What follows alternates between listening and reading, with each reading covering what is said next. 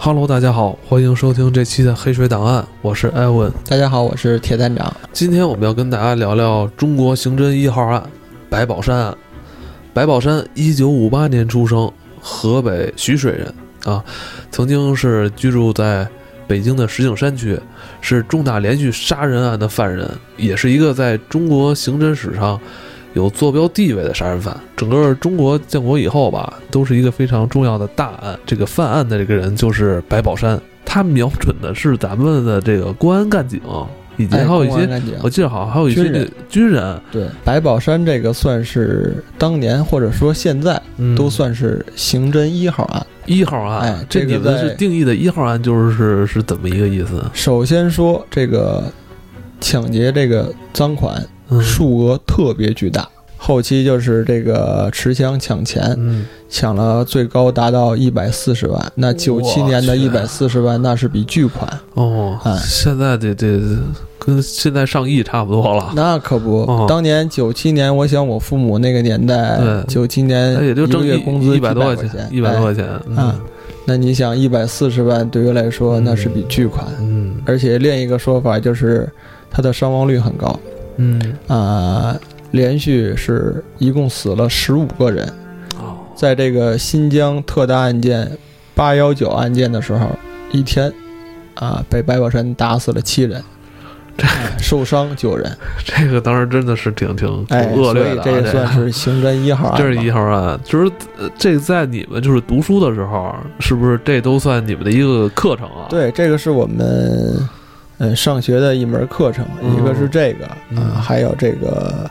呃一些其他的一些案件都讲过，嗯，所以呃，艾文老师把这个任务布置 给我，我回去把把这个之前的一些课本、一些当时的笔记，我又翻了，重新看了一遍，嗯，他后来也被拍成电视剧了，也有嗯也有个连续剧，就九比几较年早，的事儿九了几年的了哎。嗯，我觉得咱们先聊聊他的这个身世吧。犯了这么多大案，他从哪儿来学的这个技能？他嗯枪法怎么这么好？而且他还没有好，没有从事过这相相关的没有这个没这有个工作。对，二是他的这个心理素质，他是怎么去培养出这么这么一个心理素质的？我觉得咱们可以今天跟大家聊聊，研究一下他的这个成长过程。我觉得他的从他的童年成长过程有很大程度影响了他之后的这个人生的轨哎，迹。对他童年很凄惨。说实话，白宝山这个故事啊、这个案子被嗯很多人都研究过啊，嗯因为后期都是我们的一个教科书嘛，嗯这个教科案例，嗯我能讲也是我的一个荣幸啊。哦从我这个个人的角度嗯去探讨一下，嗯首先，白宝山这个人童年时光很凄惨，嗯他是一九五几年生人，嗯哎，出生以后呢，大约两三岁，父亲就病逝了。嗯，哎他应该是河北人是吧？哎，河北河北人，老家是河北的，嗯啊，他父亲病逝以后呢，因为当时还是一九五几、一九六几年，嗯，马上就要开始闹文革了，社会局面本身也比较动荡。对，比较动荡。然后他母亲呢，就带他回老家生活了，啊，回河北老家了。嗯他十四岁的时候左右才回到北京，嗯，十四岁才读小学一年级，跟六七岁小孩一起上学，这心理落差是很大对对的对。小朋友那时候上幼儿园就是为了，呃，开阔一下社交的能力，他不断嗯锻炼。嗯白宝山呢，你想他两三岁的时候父亲去世，嗯然后回到这个农村生活。等到嗯十四岁的时候，嗯，他才正式的跟这个小朋友们或者是哦，那这个年代的人去接触。哦，他这个社交的能力已经慢慢在被弱化了。哦，所以白宝山的后期这个人，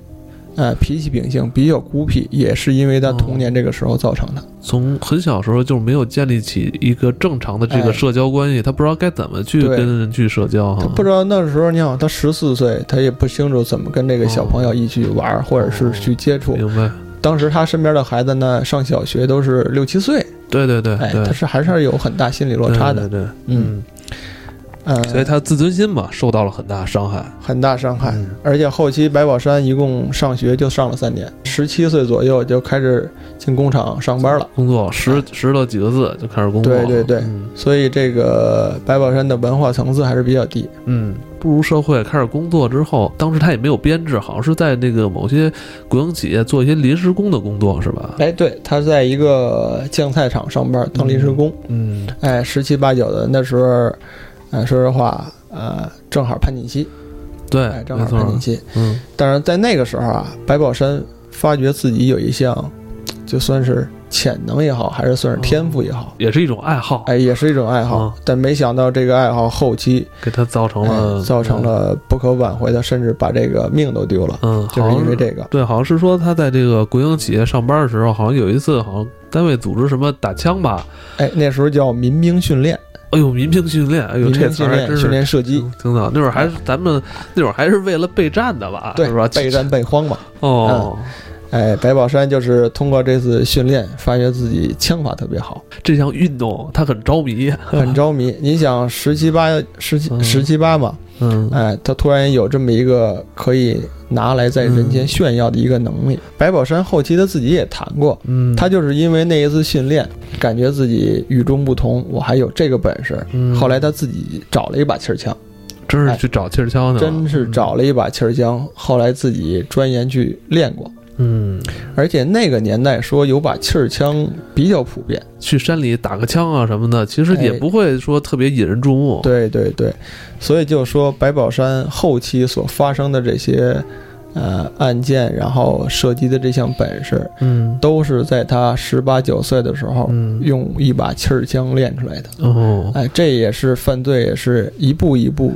造成的这么一个结果。嗯，并不是说我一上来我这个天生的射击就好，不是。明白。白宝山的确是当时练过射击，好，的确是在射击上有点天赋哈。有，天赋。这个后期也是白宝山啊，在狱里头嗯，哎，认识了一个高人，那咱也可以往后哦咱讲。先不着急讲哎咱玉不里的着事儿急啊。讲。对，咱咱说他，他第一次犯案，还不是因为他拿枪就打人，白宝山咱之前也讲了，他这个童年的生活比较坎坷，比较凄苦。嗯。嗯，呃，然后逐渐的长大成人，然后工作了。嗯后期呢，在他二十几岁的时候、嗯结婚，嗯结婚第二年呢，这个媳妇儿啊给他生了一对儿龙凤胎嗯，啊。咱现在可以设想啊，他当时有孩子，应该是在二十五、二十四岁左右。嗯那是一九八二年、八三年左右的时间啊，嗯啊、在那个时间段，一个文化层次只有三年级的人嗯，干一份临时工，嗯，他要养活自己的母亲嗯啊，他父亲早就去世了嘛，嗯他要养活自己的母亲，养活自己的媳妇儿，嗯，还有两个还孩有子，两个孩子，嗯那个两个孩子才一岁，对啊，刚刚出生嘛对，，所以压力很大的生活压力很大，嗯经济比较困苦嘛，嗯所以白宝山就产生了一个念头，嗯，就要出去去偷偷东西偷东西哎，嗯呃，偷东西呢这个事儿呢，大约也是在他有了孩子之后，一开始也是小偷小摸，然后开小偷始小摸，其实他没偷几起，其实也是被抓起来了。哎，对，他赶上了一个当时那个年代啊，嗯正好是北京城严打，严打，哎对，这个那会儿大家每都隔知几道年就要严打一次。治安环境比较比较混乱，嗯，而且那时候可能还涉及到一个啊敌特的工作，哦，哎，那时候讲究这个，那时候抓完人以后还讲究口号叫什么呃坦白从宽，嗯抗拒抗拒从从严严，现在这句话不让用了，哎原来还可以用。啊，原来是你交代了，然后你要是不交代，这个就以从严处理。坦白从宽，抗拒从严是啊当年严打时期的口号。哦，哎这只是当时严打时期的口号。哎，对对对对对，哦，那你说，那我们以为就是现在大家还在用呢这句 话。主要是这句话比较有名儿，但是哦在实际的这个工作中，呃，作为一个执法者，你不能这么说。实际工作中不能以这句话作为标准。哎，对对对，哦现在是不让用这个口号了，哦也不让写到这个纸面上了。哦哎，明是白这么一个现象。嗯，当年白宝山就是赶上这么一个嗯大背景。他最初啊就是小偷小摸，你嗯从他这个偷这点东西就能看出来。 嗯呃，这有记录说白宝山偷的东西有有伞、雨伞，嗯， 还有这个蚊帐，进人家里头把人蚊帐偷走了， 所以夹克你衫之类的。所以我觉得，你想他当时生活真是不容易，哎，对，连蚊帐家里都没有。蚊帐这乱七八糟什么都偷，到最后嗯这个折合人民币才五百多块钱，嗯五百多块钱呢，被抓了以后判了四年，嗯但是后期在这个狱里头啊，嗯又查出他点儿其他的事情来，嗯哎，有这个抢劫等等一些行为，哦加上当年严打等等一些这个大环境背景嗯啊、这一下给判的比较重，哦判了白宝山将近十四年的有期徒刑。哦，等于是加刑了是吗？嗯哎，加刑了。他这个时间嗯点呢，应该是从一九八三年的三月八号开始，一直结束是在一九九七年的三月七号。那这么一哦算，正好十四年。他在狱里的时候还遇见了一个也是对他影响很大的另外一个犯人，是吧？哎，，对对对，这个说实话，白宝山这一生啊，其实大部分时间是在狱里经过的。嗯，他一共活的时间很短，活了四十岁嗯啊。他在监狱里光服刑有十三年，嗯，那算是二十几岁嘛，嗯那可能是人生最美好的时光是嗯在监狱里度过的。嗯所以这个当年对于白宝山的心理上的冲击各方面是很大的，哦，这也导致了他后期哎出来以后杀人越货。哦亡命天涯这么一个犯罪之路。他在狱里是一个好像是比较熟悉枪械的一个人，哎对吧？他们俩还成为朋友了。对对对，是这么一样。啊、白宝山在北京被判完刑以后啊，咱刚才之前的故事也讲过啊，嗯看守所和监狱是不一样的。嗯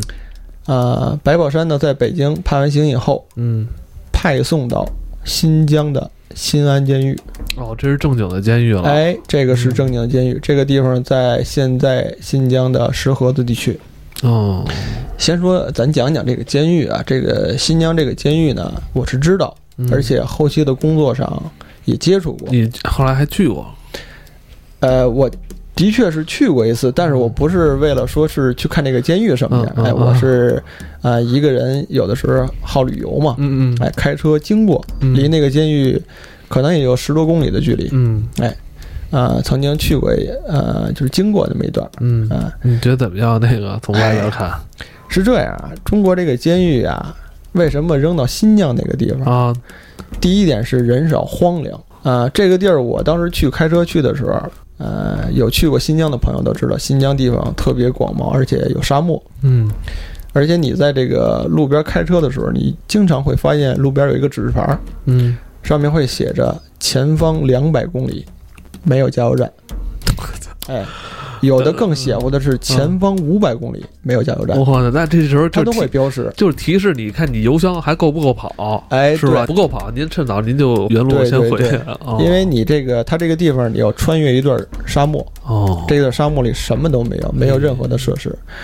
这个新安监狱呢，啊正好盖在这个监狱的中心位置，哦，为的就是防止这个犯人外逃。白宝山服刑的地方就是在这儿，嗯，旁边应该是呃，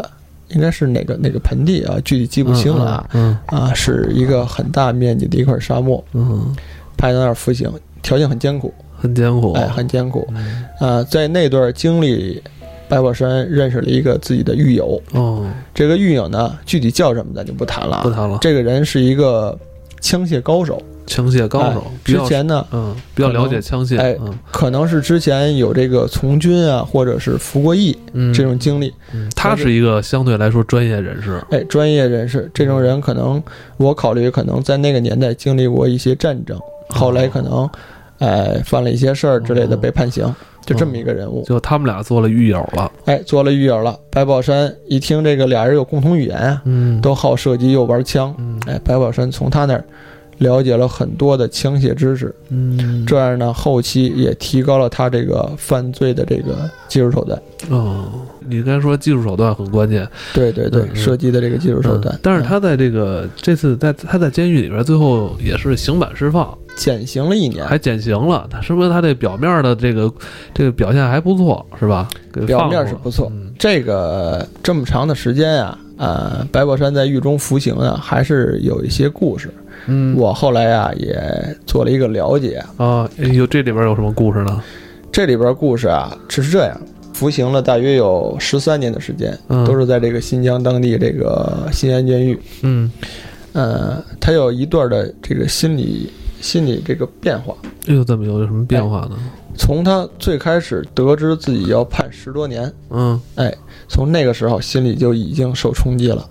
哦，这个人的犯罪之路其实已经在那个时候就展开了。被判十四年之后，其实他心里是不服的，他是还是想报复社会的。哎，他觉得判中了他了，哦，他觉得他偷这点东西。另一个，他说我自己有原因，我是为了生活。酝酿他出狱之后的他接下来犯的这些大案，是吧？哎，对，嗯，当时呢，白宝山是有这个不服的这个心理这个、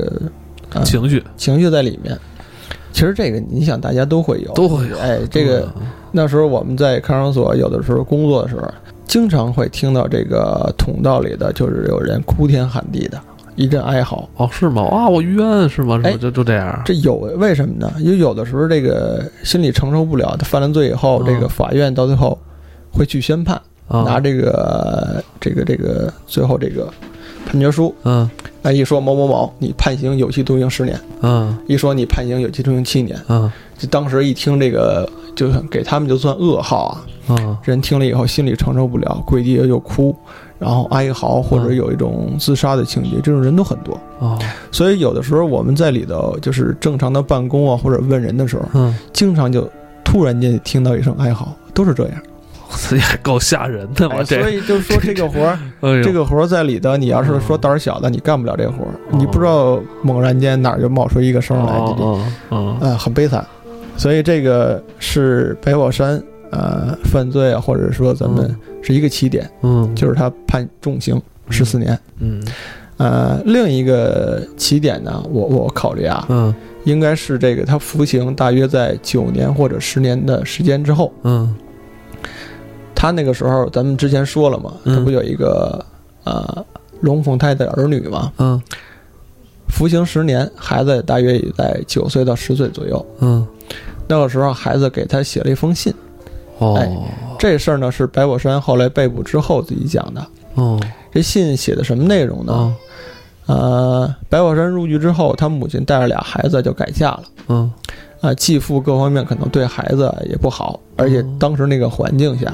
一说你父亲是个这个犯人，在里头大牢里关着呢，哦，俩孩子在日常的生活中可能也会受到哦人家排挤。也是自尊心会受伤害。哎，对，所以孩子嗯他在委信屈中，哎孩子委屈还给他写信。对孩子委屈写信，嗯这个信寄到白宝山，白宝山一看，心里这不个好又受产生了一种嗯不良的影响。嗯就产生这种报复社会，或者说以后